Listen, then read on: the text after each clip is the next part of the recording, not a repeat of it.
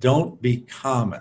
Be a lone wolf. Don't be afraid to be a lone wolf, meaning go out and try some ideas that are a little bit different than what's out there right now. Maybe there are a twist on it, a different approach, but don't be in the group. Be a little bit off to the side.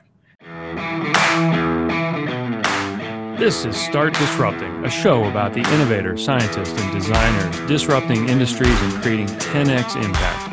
I'm your host, Brett Malone, President and CEO of the Virginia Tech Corporate Research Center.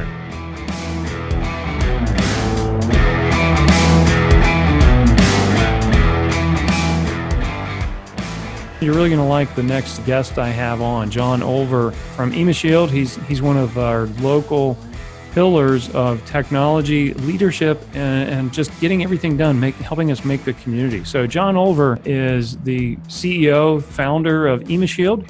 Recently, John has been inducted in the Space Technology Hall of Fame. But even more importantly, John has just been in our community. He got his PhD in 1975 from Virginia Tech and never left. And, you know, licensed technology from NASA, built a company but then decided, hey, that wasn't enough. He's now giving back and helping us grow the CRC community by building apartments, the View Apartments here at the CRC. So we're really committed to the live, work, play experience here at the park. So, John, with the View Apartments, uh, the View is now leasing space, and uh, we're excited to be able to have him in the park helping us grow, give home to all of our disruptors, our game changers, and our innovators. So, Stay tuned. You're going to get to hear the whole story from John in just a minute. John Olver, welcome to the show. It's great to be here. Thanks for coming and uh, congratulations on your success, not only most recently, but long term success. And uh, recently, I mean, Emisshield has been here doing some great things in materials, material science, chemistry, and coatings for, for many years. We're going to dive into that, but I'm going to, I don't want to bury the lead. We want to just jump right into your most recent accolade, which is uh, the induction in the Space Foundation's uh, Space Technology Hall of Fame. Yes, it, it was great. The prestigious award uh, was great to, to be honored by technology people from space and, and bring it home to Blacksburg and the CRC. And uh, uh, I was amazed. It was a conference of 8,000 people and to be chosen from over 100 um, and some technologies by peer groups uh, was unique in itself. So tell us a little bit about what you're doing and what what got you here. What is it about your technology, your company, and what is it you're doing for NASA and the aerospace industry in general? Uh, we uh, about 20 years ago licensed the technology from Ames Research in San Francisco, NASA, and we it was for the X-33, X-34 program uh, space vehicle. When we licensed that, it uh, it was products with high emissivity, thermal protective coatings for space flight. And we said, why, why couldn't you use that on the Earth and mm. whatever application? Mm-hmm. And so we spent about uh, four years uh, working on this in a in a barn in Craig County, Virginia. uh, you know, Gates did it in a garage, so we did it in a barn. Mm-hmm. And from that, we developed it into today 40 products and 20 patents but we're anything about heating or cooling. Mm-hmm. So we can change the thermal properties, enhance those of any substrate, metals, ceramics, uh, refractories, ceramic fibers, and even now we're into clothing. So uh, it's all about making a composite material from outer space material being applied to it and then changing its properties to cooling, heating, saving energy, reducing CO2, or whatever it might be. Yeah, such a key part of sustainability. It's a key part of what everyone's trying to do with clean energy and also just making things more efficient and, and optimal by design. No, and, it is. It is. And when I started, I didn't know anything about emissivity. And now I've become, I guess, a world expert on emissivity. And emissivity was only utilized in outer space research yeah, for right. quite some time. And now people are using it in electrical conductors, race cars. You know, even the clothing people have gotten into emissivity. We make a product called Trizar that is in uh, sportswear hmm. to make you cooler or hotter, whichever it might be. People have no idea where this technology ends up.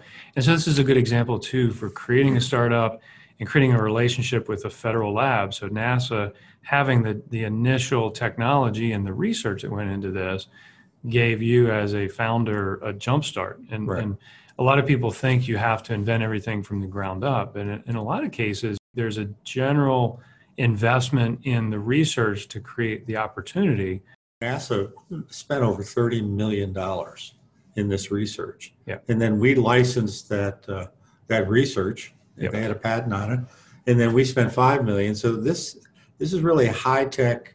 Yep. Uh, a lot of research going into it, very unique. And then we took it to commercialize. Ours was not an idea to get out and even improve on what they had done, but to make their items that they had founded good for things on the earth. What, Where Mm. could we use these, Mm. and how could we improve the performance of, you know, charcoal grill to whatever it might be?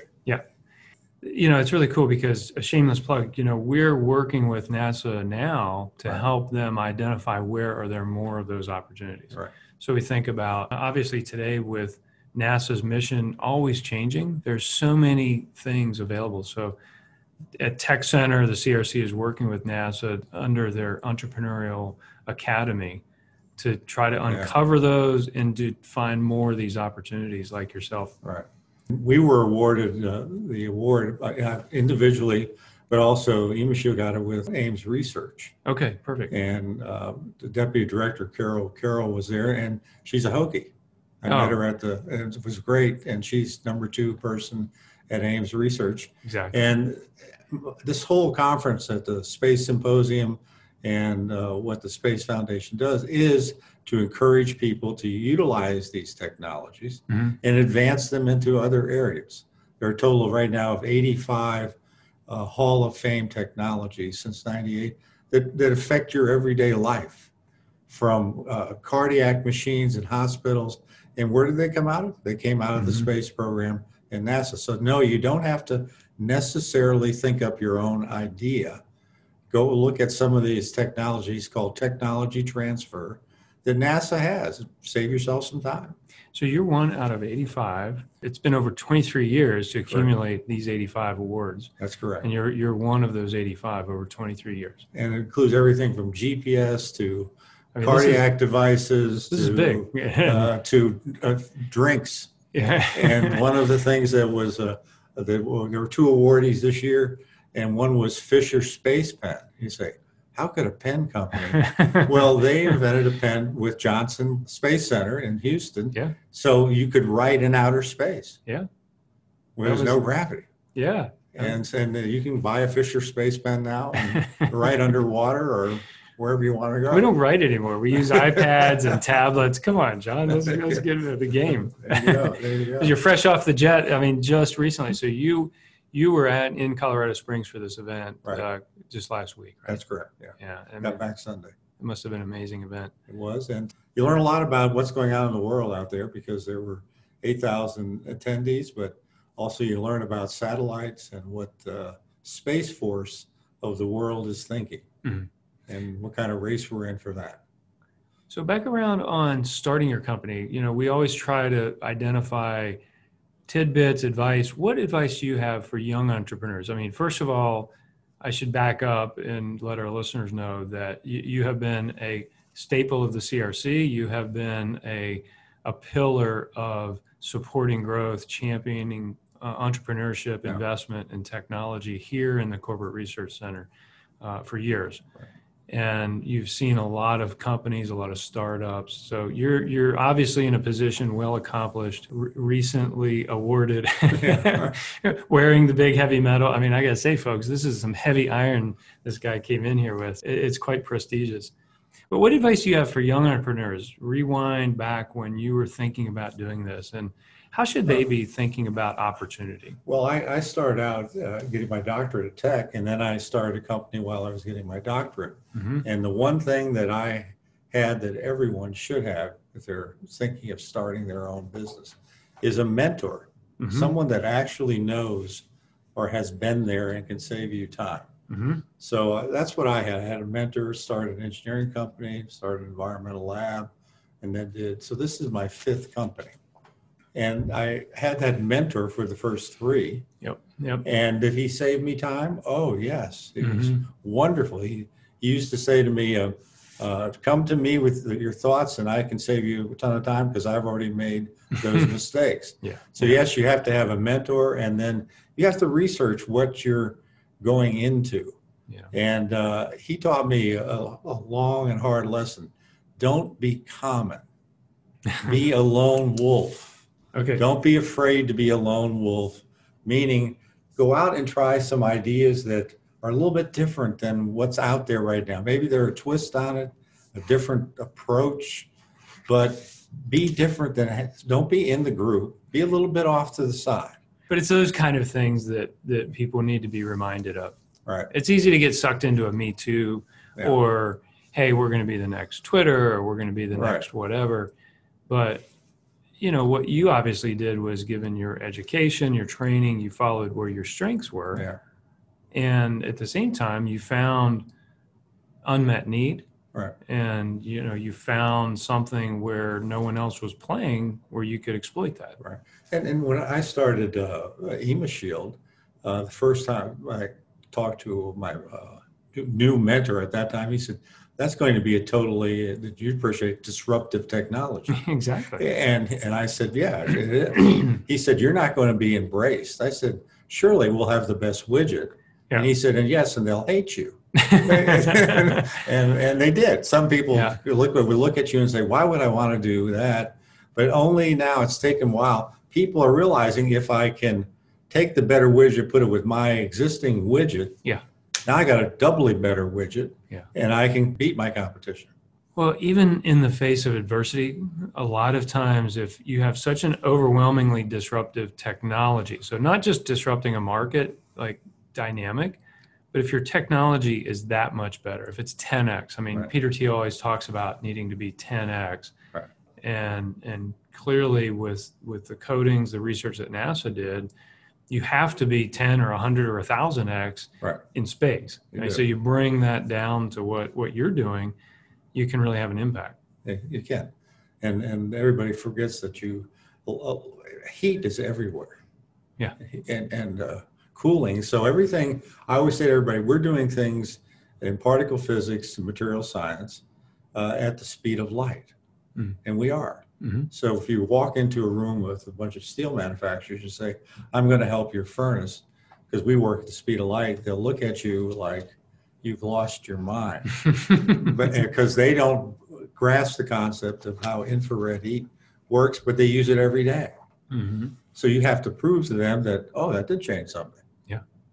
and that's what we do. So it's fun. It's actually a, a lot of lot of fun. So, John, you've been a, a, a member of our CRC Right. community for, for years and years. Uh, one of the things you're doing now, as part of the CRC community and as part of helping our entire community here expand, have more amenities, you are involved directly in building the View apartments right here at the CRC. Correct. So, tell us a little bit about that project. Tell us about the impact and Well, the, uh, the opportunity here. the property is is is one of the highest parts of the CRC, and I bought this land back when I had an engineering company to build an engineering office. Mm-hmm. And then the CRC came behind me. So I was actually here before the CRC. Yeah. That's how long I've been out here. Yeah. I'm ancient out here, I guess. Yeah. and so uh, uh, now but, uh, we had a discussion what to do with that piece of land. Yeah. And uh, Joe Meredith and I met about, I don't know, five years ago. And it was suggested it should be a hotel. And then we talked it further and it became a professional uh, housing for people at the CRC. And then we, uh, I named it after the runway number, which nobody likes. So now it's called the View, aptly so. All right. And it'll be 410 roughly uh, rooms, uh, 210 apartments, Awesome. and it'll be high end. The, the, the view is got a view. It looks, Yeah. the mountain, it's got looks the mountain lake. It looks at the runway at the airport, and it's right in the CRC. So we're excited. It's going to be high end, and it's for professionals to live there Yeah. and work here. And this is what we need. You know, one of the things uh, as I think about the direction, the future of the CRC, Right. and and the future of the way we're working, it's we're really building a live, work, play environment. obviously with the beautiful outdoors, the scenery, the the mountains, uh, all of our nature and outdoor amenities. You know, we've got the play part covered. We've got work covered. Right. You know, this this live concept of starting to co-locate with work, things being walkable. Yeah. Th- This is really going to be uh, a game changer for all of us. It's critical. And we're thankful that for what you're doing. And give us some hard uh, statistics here. What are opening dates, opportunities for people to get Yeah. Uh, involved? actually, we're going to be starting leasing this week. Leasing starting so up, so this is good Uh, time. we we contacts and we'll have a sign up sheet. working through some of the HUD paperwork yet, but it's it's it's ready to be leased, and our intention is to be uh, have this up and operational and use next next spring. Yeah. So The we're exact date I'm not sure because it depends on weather and various course. things, but but it's coming along quite well. You can see building A is already up to almost the rooftop terrace. yeah, it's it's really starting to take over the skyline a bit, and we're we're happy to see that. You know, Yeah. it's something that we need. Housing here in Blacksburg is so critical. Right. and, It is. uh, it, it's really become a choke point. And Right. you know, as we think about the university growing, certainly as we start to master plan phase two, you know, my my vision is we're moving the CRC from 3,500 people to 10,000 Yeah. people. How do we start to build to accommodate that kind of And, and I, capacity and I would density? be remiss not pointing out that the view wouldn't be possible was it for Jeannie Stosser and Joanne Craig. They were they're critical. Yeah. They're the team that, that put it together. We, Yep. we convinced them, I hope, and I think I know we did.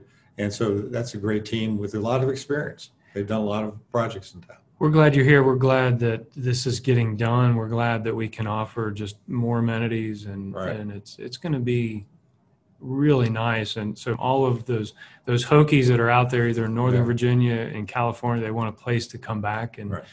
and and be a part of the excitement and the technology here. Um, And I I, I think point out one great other thing. We bring a lot of people in here from Europe, the Middle East, uh, China, even, and they're always totally impressed with the layout of the CRC. Hmm. And you actually work; it's a beautiful place. oh yeah, I mean, Yeah. these, and I've been to a lot of others that don't look like. This. we're we are so, So, we grateful. should be We're- very thankful for uh, what you're doing, but also how what a great campus. Oh, I mean, it's second to none. Yeah. And, you know, a lot, everything we have to owe to Joe Meredith and his vision and Yeah. just the hard work of everyone.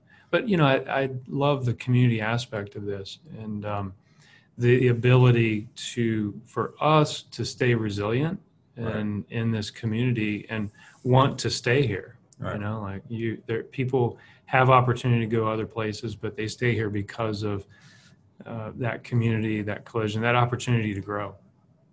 I came here in '69 and never left. Yeah.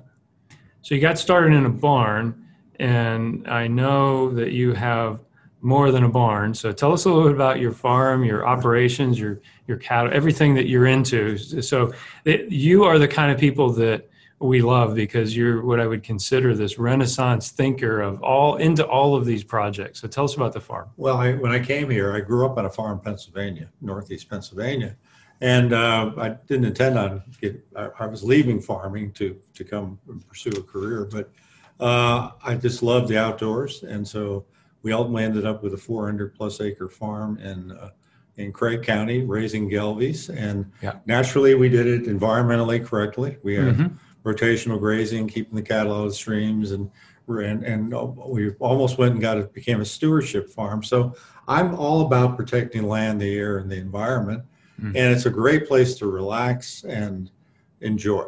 Yeah. And so we use that. We also made it into a business, Yep. and so uh, you know I just can't quit inventing new ideas for what you might be able to do. So we made it into business, and it's been going about 25 years now too. Yeah. So it's great. It's a great area to live, uh, raise a family, which I've done. And why would you move? And I wouldn't move. It, there's so many things here for so many people, and the kind of things that you're into really show the diversity. But it, it's something that, you know, that diversity is something that feeds our intellectual curiosity. It Right. helps us think in these abundance or these growth mindset terms. I Mhm. mean, you're always into something new. You know, you know, it's intellectually stimulating, and so you have this great balance of technology, outdoors, um, and, and just frankly getting back to the sustainability of the land. That's exactly right. That's what it's all about. Yeah. And that's what we're talking about every day. And I, and I to go to a space symposium and they talk about sustainability to me is incredible. Mm-hmm. But they did. yeah. And and they how do you make a, a space satellite production sustainable? There it's being considered. Yeah. Yeah. It's being considered. Oh, we have to now with some of the durations of flights and some of the technologies. That's correct. John Olver, anything but common is what I would claim this. So thank you so much for being on the show. This has been be a lot of fun, my friend. It's been great. And thank you for everything you do for the CRC. We, well, we, thank know- you for coming here now and taking over. You're doing a great job. Keep it up. Thanks. And that's it for this episode. Subscribe to Start Disrupting wherever you get your podcast. We have a new disruptor on our show every two weeks, and you're not going to want to miss it. Check out vtcrc.com for the latest on our research park and over 225 companies that call us home. Until next time, always change the game.